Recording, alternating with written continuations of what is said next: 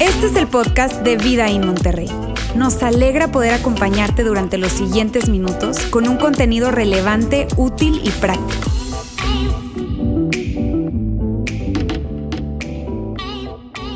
Estamos aquí en la cuarta parte y hoy vamos a hablar de otra historia del Antiguo Testamento fascinante, súper fascinante. El Antiguo Testamento es esa primer gran parte o segmento de la Biblia.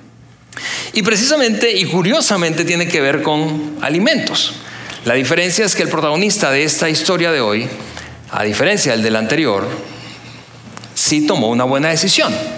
Sí tomó una buena decisión, tan buena decisión que su historia se hizo digna de contar y la seguimos contando miles de años después.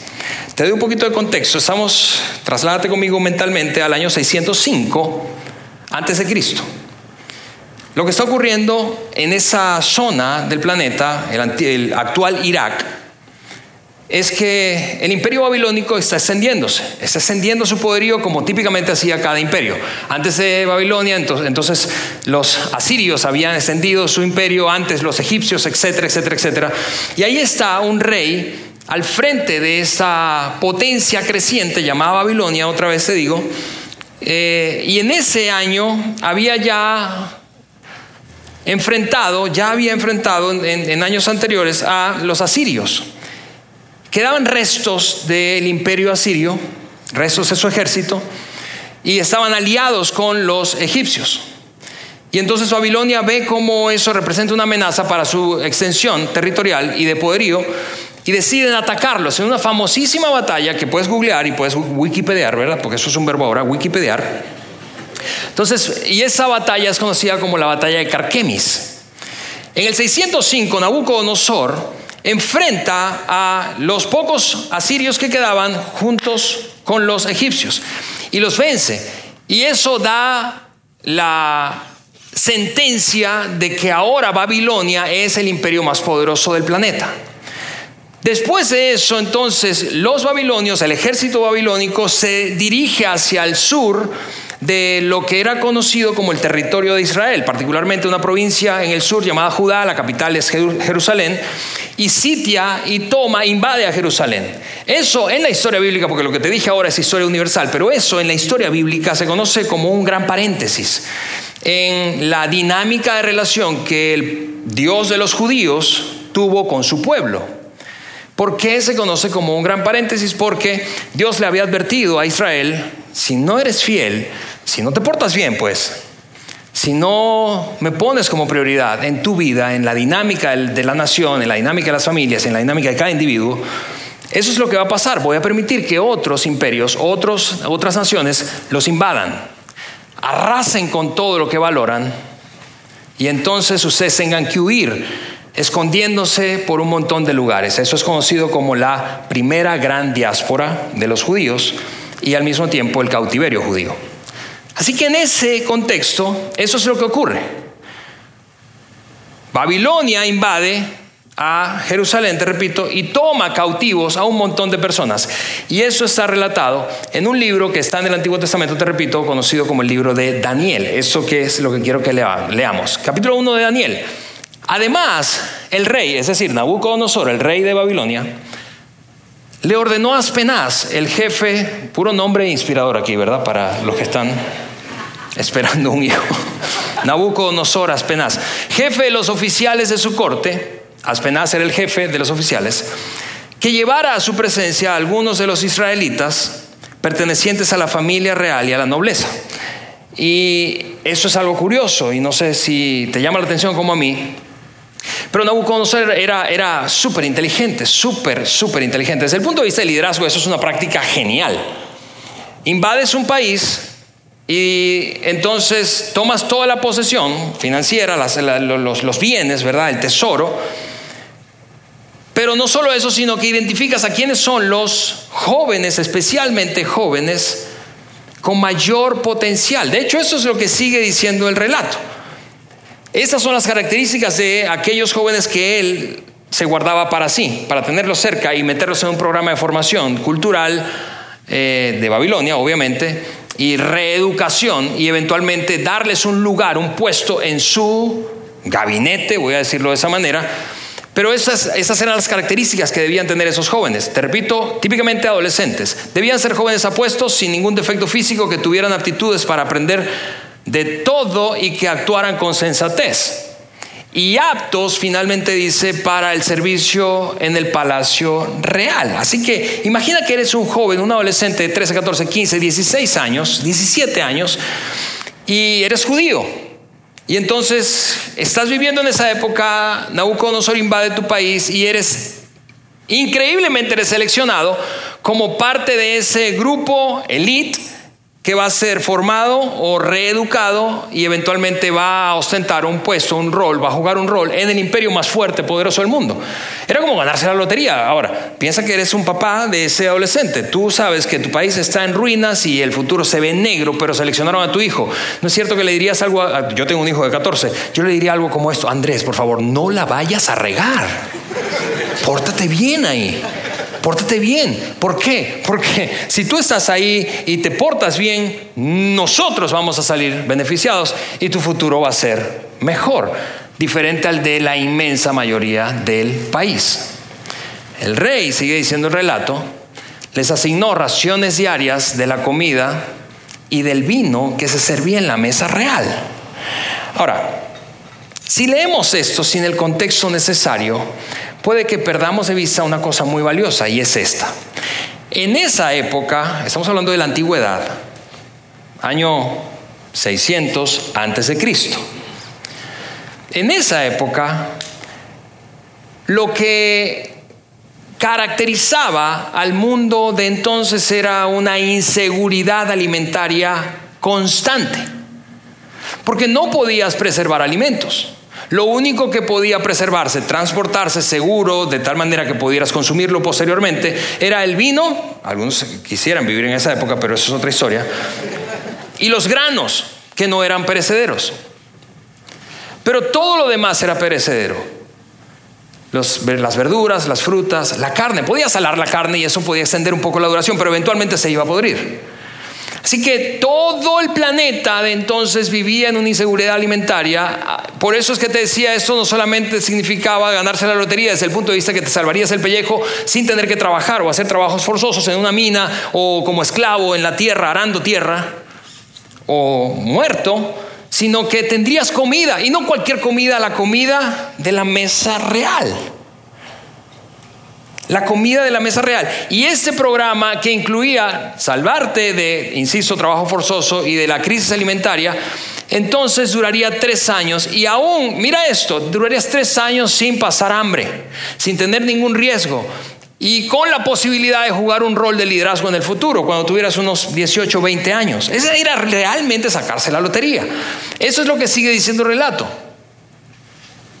Su preparación habría de durar tres años después, de lo cual entrarían al servicio del rey. Y aquí entonces fueron seleccionados, y voy a saltarme un poquito, a acelerar un poquito el relato de la historia, fueron seleccionados cuatro, cuatro muchachos, cuatro hombres muy jóvenes, se, estima que entre 15 y 17 años, eh, vamos a decirle que eran como los cuatro fantásticos, judíos entre ellos un hombre llamado Daniel, un chico llamado Daniel. Eran judíos de nacimiento, pero cuando fueron atrapados y capturados, llevados a este programa, incorporados al programa, se les cambió el nombre. Ahora déjame decirte este detalle que parece insignificante, pero es muy importante para el contexto de la historia. Se les cambió el nombre, así como cuando tú tienes una mascota y le cambias el nombre, es decir, adoptas una mascota que ya estaba en un sitio y le cambias el nombre. Al principio la mascota está un poco confundida, pero eventualmente se adapta y sigue adelante, ¿verdad? Ok, el cambio de nombre en ese momento básicamente ilustraba esto, eres mío. No creas que eso es un trabajo y una oferta que te hice. Me perteneces. Es como una mascota para mí. Los nombres que le otorgaron fueron nombres asociados a dioses o deidades babilónicas. A Daniel se le cambió el nombre por Belsasar y a sus tres amigos. Típica, de hecho, quien ha leído la historia conoce los nombres de sus tres amigos, no los nombres judíos, sino los nombres babilonios o babilónicos. Sadrach, Mesach y Abednego. Y entonces en ese momento ocurre un giro en la historia, porque todo parecía ir viento en popa, estaban enrolados en ese programa y el futuro se, vería brillante. Pero Daniel toma una decisión que hace que esta historia gire y sea no solamente digna de contar, sino que siga siendo digna de contar 2600 años después. Solo por esa decisión que voy a leerte en este momento es que seguimos hablando de, de Daniel. Solo por esa decisión es que su vida cambió y eventualmente el rumbo, no solamente de su vida, sino de todos los que le rodeaban. Una decisión, por cierto, de integridad. Eso es lo que dice el relato. Pero Daniel se propuso no contaminarse. Ahora, a estas dos palabras que evidentemente no se escribieron originalmente en español, sino en hebreo, son palabras que ilustran que Daniel tomó una decisión predeterminada. Se detuvo, analizó la cosa y dijo, no voy a ir en esa dirección, no voy a profanar lo que aquello en lo que creo y no decidió no contaminarse con qué particularmente, con la comida y el vino del rey. Ahora, insisto, sin el contexto de la crisis alimentaria entonces y sin el contexto espiritual de lo que implicaba consumir alimentos dedicados a otra deidad, Tú y yo podemos leer eso y pasarlo por alto, sin darnos cuenta de que hay algo muy profundo allí. Insisto, sin contexto, eso no tiene demasiado sentido para un lector promedio como yo, como probablemente tú. Pero lo que hay detrás de esto es lo siguiente. Muchos de nosotros hemos crecido en ambientes en donde se nos enseñó antes de comer a dar las gracias, ¿no es cierto? Agradecer. Quizá aprendiste a hacer una oración o escuchaste a gente hacer una oración más o menos como esta. Bendice estos alimentos, Señor, que nutran y fortalezcan nuestros cuerpos. Ahora, esto lo hacemos desprevenidamente y no tarda ni cinco segundos uno en decirlo. Pero para las familias y las civilizaciones, perdón, de la antigüedad, esto contenía una cadena, una secuencia muy, muy importante al punto de que la tomaban literal. Déjame decirte que y mostrarte la secuencia de lo que hay detrás. Lo que hay detrás es esto. Dios. Perdón. Siri está rebelde. Dios provee todo alimento que hay, especialmente en ese contexto de crisis alimentaria cotidiana. No cualquiera tenía alimentos. Era un privilegio y era atribuido a Dios. Y ese alimento hacía que los cuerpos se mantuvieran saludables y eventualmente una persona o un grupo de personas podría prosperar. Sin el alimento correcto no podías tener salud, no podías prosperar. Pero todo eso estaba conectado a la absoluta convicción de cada ser humano entonces de que alguna deidad proveía esos alimentos. El problema de fondo para Daniel cuando toma esa decisión es que él no quería reconocer, no estaba dispuesto a reconocer que esos alimentos venían de un dios babilonio llamado Marduk. Porque te decía que en este gran paréntesis de la historia bíblica, si le preguntabas a cualquier persona que caminara en las calles quién es el Dios verdadero, te dirían Marduk. ¿Por qué? Porque era el Dios de la potencia imperante en la época. No Yahvé, no Jehová, el Dios de los judíos sino Marduk. Así que Daniel no estaría dispuesto a reconocer que Marduk era superior que su propio Dios, que Yahvé o que Jehová. Y eso representaba una gran tensión religiosa. Por eso es que Daniel tomó una decisión por adelantado antes de tener el plato de comida en la mesa, antes de iniciar el programa alimentario y de formación como, líder potencial de esa nación, la más poderosa del mundo, y aunque esto fuera un privilegio, y aunque fuera la lotería, como te decía, Daniel había decidido previamente, yo no voy a permitirme reconocer, que me usen a mí. Mira eso, Daniel se rehusó, se negó a ser utilizado como una evidencia de que el Dios de los babilonios, Marduk, era mayor o superior que el Dios judío, Yahvé o Jehová. Ahora, lo increíble de esto es que Daniel tomó esta decisión sin conocer el resultado, sin conocer qué habría de significar esa decisión para él. Lo que hizo básicamente fue ponerse en las manos de la misericordia de su Dios. Pero la misericordia no era una palabra ni un concepto que los babilonios practicaran porque arrasaron con todo enemigo o persona o grupo de personas que se opusiera a ellos. Así que Daniel, es, increíble, tomó una decisión de no, hablando de integridad, haré lo que debo hacer, incluso si esto me cuesta el pellejo. ¿Y por qué eso es importante para nosotros, hablando de la conversión que hemos abierto desde hace varias semanas alrededor de este tema de la integridad? Porque cuando tú y yo lo hacemos, cuando hace, escucha esto, cuando hacemos lo que debemos, aunque nos pueda costar, entonces estaremos escribiendo una historia que, que vale la pena contar. Voy a darte un momento para reflexionar en eso, porque insisto, admiramos a las personas, tú y yo admiramos a todos aquellos que toman decisiones que eventualmente representaban un alto costo y que ellos no sabían el resultado final, pero a pesar de ello se jugaron el pellejo, como en el caso de Daniel. Y es exactamente lo mismo que tenemos tú y yo muchas veces, casi a diario, cuando se trata de las decisiones que se presentan enfrente. Ahora, déjame contigo tratar de leer la mente de Daniel. No sé si te preguntas, ¿qué es lo que pensaba Daniel cuando tomó esa decisión? Porque es un muchacho de 15, 16 o 17 años y es capaz de jugarse el pellejo, es capaz de arriesgar no solamente su propia vida, sino la de toda su familia. ¿Qué es lo que pensaba? Bueno, a mí me encanta pensar que Daniel de alguna forma tenía esta claridad. Tenía la claridad, hablando de integridad y del impacto de nuestras decisiones, que una violación de nuestra integridad eventualmente conduce a otra. Y todos no es cierto que tenemos una historia así. Como lo hice la primera vez, entonces la segunda vez es más fácil. Y eso es como la, la siguiente reflexión. Una violación, una primera violación hace que la segunda sea más fácil. Y no solo eso, leyéndole la, la mente de Daniel, estamos leyendo la mente de Daniel, eso es pura especulación.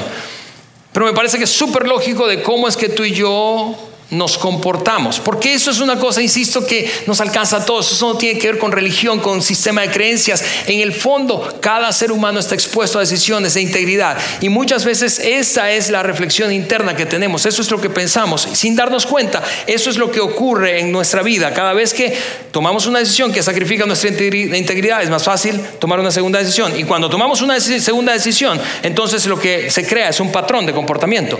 Y tú nos has escuchado aquí a nosotros hablar muchísimo acerca de los patrones de comportamiento. Decimos la dirección es el patrón de comportamiento el que determina el destino, no la intención. Daniel tenía una claridad de alguna manera, no sé si fue su crianza, no sé si fue una, tú sabes, de esas personas increíbles, únicas, que se conectó individualmente con Dios. Pero esa claridad lo llevó a decir predeterminadamente no, aunque me cueste el pellejo. Y Daniel lo increíble es que no fingió, porque bien hubiese podido decirle al que lideraba todo el programa, ¿sabes qué? Dame la comida y ahí eh, eh, escondido, a escondido dársela a los perros, ¿verdad? Y no comérsela. Pero él no hizo eso, sino que fue claro, transparente con el líder de ese programa, lo llamó y le dijo esto. Así que mira lo que dice el, escritor, así que le pidió al jefe, al líder del programa, al jefe de los oficiales que no lo obligara a contaminarse. Este, amigos, fue el primero de muchos episodios en la vida de Daniel. Y, de, hecho, es, fascinante la historia. Si puedes darte el tiempo de leerla, lee, lee completa la historia del libro de Daniel. Es, increíble. Fue el primero de varios eventos que marcaron honestamente la intervención divina en ese gran paréntesis de la historia del, del Dios de Israel con los judíos de milagros, cosas loquísimas. De hecho, la próxima semana vamos a hablar de otra historia de Daniel, pero Insisto, la misericordia no era una cosa que estaba en el vocabulario de los, de los babilonios y no era un valor en esa cultura. Daniel se juega el pellejo y dice, ¿sabes qué? No, no lo voy a hacer, no lo voy a hacer. Y probablemente, insisto, porque yo sé que si hago esto, luego va a ser más fácil hacer otra cosa y luego mi vida se va a ir por un camino. Por un camino. Y este es el gran asunto, amigos, ya hablando de nuestra época y nuestra vida sin integridad, sin decisiones como estas, tú y yo no podemos ver a Dios actuar. Voy a decírtelo de nuevo. Sin integridad no podemos ver a Dios actuar. ¿Por qué? Porque lo que hacemos es intentar manipular los resultados, ¿no es cierto? Nos metemos a intentar controlar las cosas y nos esforzamos para que los resultados salgan bien. Decimos que sí, aunque secretamente tenemos dudas o sabemos que deberíamos decir que no y luego entonces intentamos arreglar las cosas. Una violación conduce a otra y eso produce un patrón. Daniel está 100% a merced de Dios.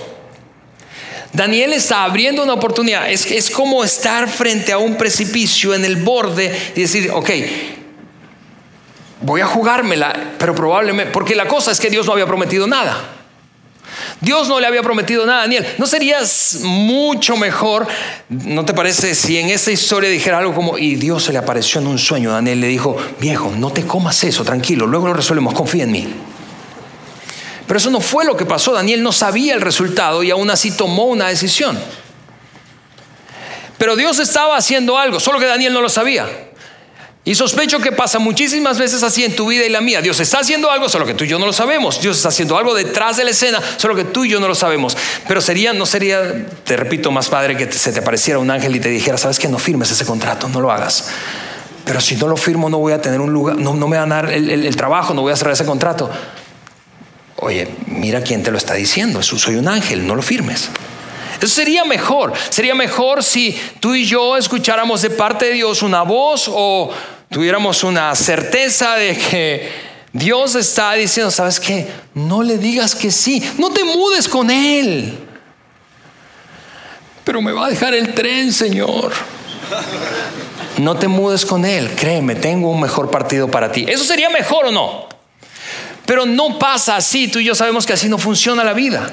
Y no funcionó así para Daniel, pero a pesar de eso tomó esa decisión. Y mira, te repito cómo es que Dios estaba obrando tras bambalinas. Eso es lo que dice el relato. Y aunque Dios había hecho que Daniel se ganara el afecto del líder de ese programa, insisto, habría sido mucho más fácil si hubiese pasado cualquier cosa de esas que te acabo de decir.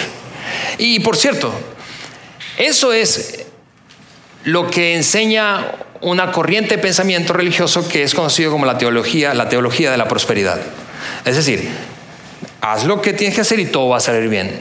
Pero la verdad es que la vida no siempre funciona así, porque tú y yo conocemos gente que hace las cosas bien y no les va bien. No es, no es así como funciona la vida. Eso es lo que ocurrió cuando Dios estaba haciendo eso en el, en el, líder del programa. A pesar de eso, eso es lo que ocurrió. Este, el líder del programa, se vio obligado a responderle a Daniel, ¿sabes que Tengo miedo y tengo miedo justificado. Tengo miedo de que mi señor, de mi señor el rey, pues fue él quien te asignó la comida y el vino. Si el rey se llega a enterar, si el rey te llega a notar más flaco, demacrado que los otros jóvenes de tu edad, por tu culpa me cortará la cabeza. Ahora mira, esa frase es una frase que tú y yo usamos culturalmente hoy de manera muy ligera. No, mi cabeza es la que está en el plato, ¿verdad? Y me van a cortar la cabeza si digo que sí, si hago eso. Pero eso no era en sentido figurado para ese líder del programa, ¿estás de acuerdo, verdad? En realidad le iban a cortar la cabeza. Era literal lo que está enfrentando eso eh, este hombre, no figurativamente. Si se entera, si te nota diferente, entonces mi cabeza realmente va a rodar. El guardia, mira esto. Daniel lo escucha y le dice, está bien, déjame hacerte una propuesta. Yo te entiendo. Pero la propuesta es, hagamos una prueba. Dame 10 días comiendo solamente esta dieta de agua y verduras, básicamente. Y en 10 días vemos, el guardia aceptó la propuesta y lo sometió a una prueba entonces de 10 días. Y el resultado fue sorprendente, amigos. Déjame leerte el resultado de lo que ocurrió. Fue sorprendente. ¿Por qué? Porque, insisto, esa era la mejor comida de la época, de la región. Ese fue el resultado. Luego de 10 días, eso es lo que él notó, el líder de los del programa. Luego de hablar con el rey, del rey con Daniel, porque el rey de vez en cuando se aparecía a ver cómo iba la cosa. Ananías, Misael y Azarías, Sadrach, Mesach y Abednego, esos eran los hombres judíos no encontró a nadie que los igualara, de modo que los cuatro, incluido Daniel, entraron al servicio. Fue así. Ah, y mira, obvio porque ellos comían así de bien como tú y yo comemos, ¿verdad? Una chulada como nosotros comemos hoy en día. Pero fue así como Daniel se quedó en Babilonia hasta el primer año del rey Ciro. Y, mira, ese es otro rey, no es Nabucodonosor. Luego de Nabucodonosor vino Darío, un segundo rey de Babilonia, y luego Ciro, un tercer rey de Babilonia. Insisto, leyendo eso así descuidadamente uno no puede perder uno de vista algo muy poderoso que hay aquí detrás de esta declaración. ¿Sabes cuántos años pasaron entre el momento en el que Daniel tomó la decisión que tomó ante Nabucodonosor y su programa de formación de líderes y el primer año del rey Ciro? 70 años. 70 años. Daniel vio pasar a tres reyes y siguió siendo parte de ese grupo selecto de liderazgo. Daniel se convirtió en una persona que influenció a los tres hombres más poderosos de la tierra por una decisión que tomó cuando tenía 15, 16 o 17 por una decisión de la que no estaba seguro el resultado, por una decisión que le costaría, que probablemente le costaría su vida y la de los suyos, pero a pesar de eso no estuvo dispuesto a transigir con sus propias convicciones. Una decisión de integridad. ¿Qué fue lo que preparó a Daniel para tener una carrera? Voy a decirlo de esta manera, liderazgo político como la que tuvo esta decisión esa decisión fue la primera de muchas y, de hecho hubo otros momentos, el próximo domingo vamos a hablar de otro momento increíble, pero el momento de mayor prueba ocurrió más o menos cuando habían transcurrido 55 años después de eso. Daniel ya tiene 70 básicamente. Y eso es lo que pasó. Voy a leerte esa parte de la historia. Tanto se distinguió Daniel por sus extraordinarias cualidades administrativas que el rey pensó en ponerlo al frente de todo. Ahora, ese ya no es Nabucodonosor, ese es Ciro. Perdón, ese es Darío. Ese es Darío, el segundo de tres que Daniel vio pasar. Porque Darío en algún momento vio que el imperio era tan grande, había 120 provincias, que dijo, a ver, ¿cómo soluciono esto? Yo creo que voy a poner a un gobernador en cada provincia y luego voy a poner a tres líderes principales o administradores que se encarguen de liderar o gestionar a través de los gobernadores. Y uno de ellos era Daniel. Pero Daniel era tan extraordinario que Ciro llegó a pensar, voy a poner a Daniel encima de los tres. Ahora, Daniel tiene 70, amigos, es extranjero, está viejo. Ahora, y, mira que yo sé de extranjería. Tiene 70. Desde el punto de vista lógico, Daniel tiene una desventaja frente a otros candidatos. A pesar de ello, es la primera opción para ocupar. Ciro está, perdón, Darío está pensando, voy a, voy a hacer toda esa estructura y luego, no sé, me voy a ir a jugar golf. Y le doy toda la chamba a Daniel. Y lo que pasó entonces es lo que típicamente pasa cuando hay alguien que se atreve a tomar decisiones de integridad que no son populares, que son arriesgadas y que tienen un costo. Los que están alrededor se fastidian. Y eso probablemente te ha pasado a ti. Cuando dices no, a pesar de que todo el mundo dice que sí. Cuando dices no, a pesar de que toda la cultura empuja en una dirección. Te detienes y empiezas a notar cómo otros te ridiculizan y van contra ti. Eso exactamente fue lo que pasó. Esos otros líderes, esos otros dos, empezaron a ver, a ver, después de 55 años de carrera política, este vato tiene que tener algo sucio por ahí. Vamos a descubrirlo. Mira lo que dice el relato. Entonces los administradores y los sátrapas, esos eran los gobernadores, los 120 y los otros dos, empezaron a buscar algún motivo para acusar a Daniel de malos manejos en los negocios del reino. Su conclusión es, 55 años aquí, tres reyes pasaron, él tiene que tener algún trapo sucio, se lo vamos a encontrar. Sin embargo, dice el escritor del relato, sin embargo, no encontraron ¿De qué acusarlo pues? Porque lejos de ser corrupto y negligente, o negligente, Daniel era un hombre. ¿No es eso lo que tú y yo queremos en las más altas esferas de poder? ¿No es eso lo que queremos en el liderazgo? Hombres y mujeres dignos de confianza. ¿No es eso lo que queremos en nuestras familias? ¿No es eso lo que, lo que queremos en cada esfera de influencia? ¿No es eso lo que queremos en los deportes? ¿No es eso lo que queremos en la cultura? ¿No es eso lo que queremos en la educación?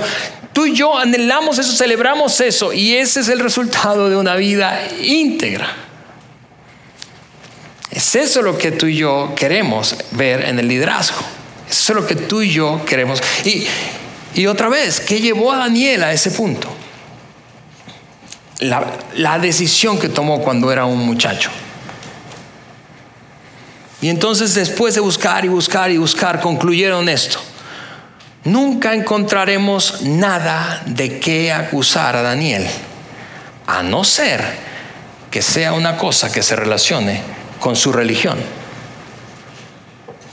El mundo no ha cambiado tanto, ¿verdad?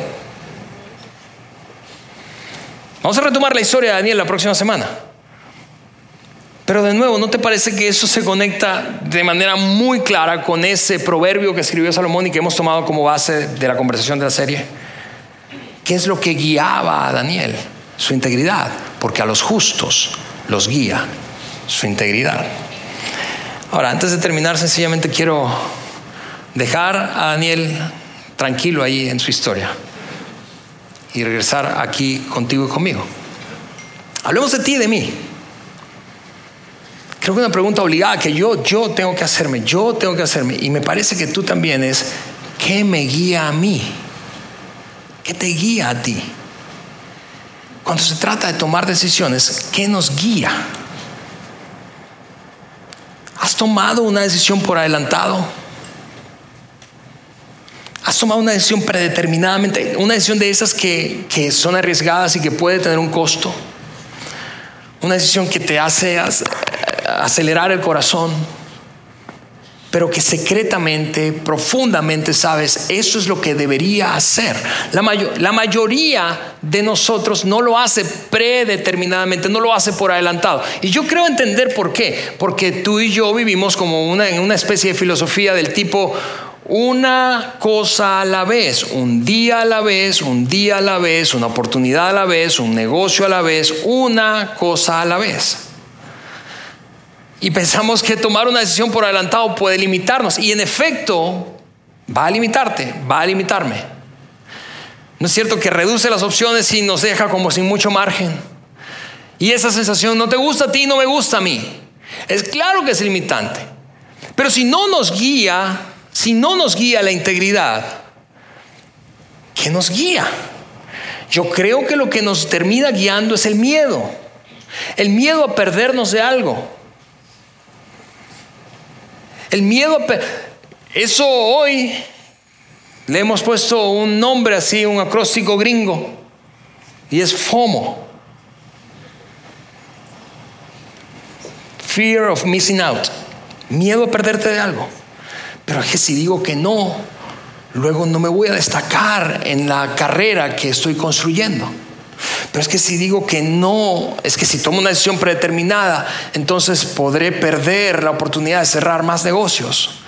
Es que si digo que no, entonces, insisto, esa relación que, que quiero puede que no la tenga y no tenga más. Es que si digo que no, entonces me voy a quedar atrás respecto a los que están a mi lado, mis amigos, familiares, colegas. El miedo a perderme de algo. Porque si no me guía la integridad, yo creo a mí, Alejandro, que lo que me guía es el miedo. Si no me guía la integridad, me guía el miedo. Y creo que no nos no somos tan diferentes tú y yo. Yo creo que como yo tú has te has encontrado ante esto. Y sí, cada decisión, como en el caso de Daniel, plantea estar frente como un tipo de abismo. Y pensar que si doy este paso no sé cuáles son los resultados, porque Dios no ha prometido que hay garantías. Pero si no hago eso, me perderé y tú te perderás de la oportunidad de ver a Dios hacer algo. Y muchos de los que estamos aquí hemos visto eso en nuestra propia vida. Cuando nos atrevimos a hacer algo que representaba un costo y no sabíamos con certeza qué iba a resultar de esa decisión, pero sabíamos que era lo que debíamos hacer, vimos a Dios hacer algo. Vimos a Dios hacer algo. Y, si tú estás aquí por primera vez y tú nunca has vivido esa experiencia, yo quiero que sepas, eso es lo que muchos de los que están aquí han experimentado. Pero eso es una batalla diaria. Así que para cerrar esta conversación de hoy es, y la aplicación es, decide hacer lo que debes hacer, aunque te cueste. Y entonces y solo entonces te pondrás y me pondré yo ante el borde de algo extraordinario. La oportunidad de ver a Dios obrar. Eso abrirá un momento para ver a Dios obrar, probablemente como nunca lo hemos visto. Así que con eso dicho, déjame terminar orando, sencillamente conectando esto de nuevo a nuestra, al título de nuestra serie. Porque al final de cuentas es tu decisión, es tu integridad, pero es nuestro mundo. Quienes están a tu alrededor van a experimentar las consecuencias o los beneficios de esa decisión. Señor, te damos muchísimas gracias. Gracias por la oportunidad de revisar esta historia tan increíble, Dios, tan antigua, pero que nos describe tan bien y plantea lo que todos nosotros enfrentamos a veces a diario. El dilema de hacer lo que debemos hacer o sospechamos que debemos hacer, Señor, pero sin tener la seguridad de los resultados y con mucho miedo a que nos cueste algo. Yo te quiero pedir que los que estamos aquí hoy, Señor, los que están escuchándonos, viéndonos, puedan identificarse con esta historia y mientras lo hicieron, hayan tomado una decisión, Señor, por adelantado. Vivir en integridad, hacer lo que deben, aunque les cueste. En el nombre de Jesús. Amén. Sigue conectado a los contenidos de Vida en Monterrey a través de nuestro sitio web y de las redes sociales. Muy pronto estaremos de vuelta con un nuevo episodio.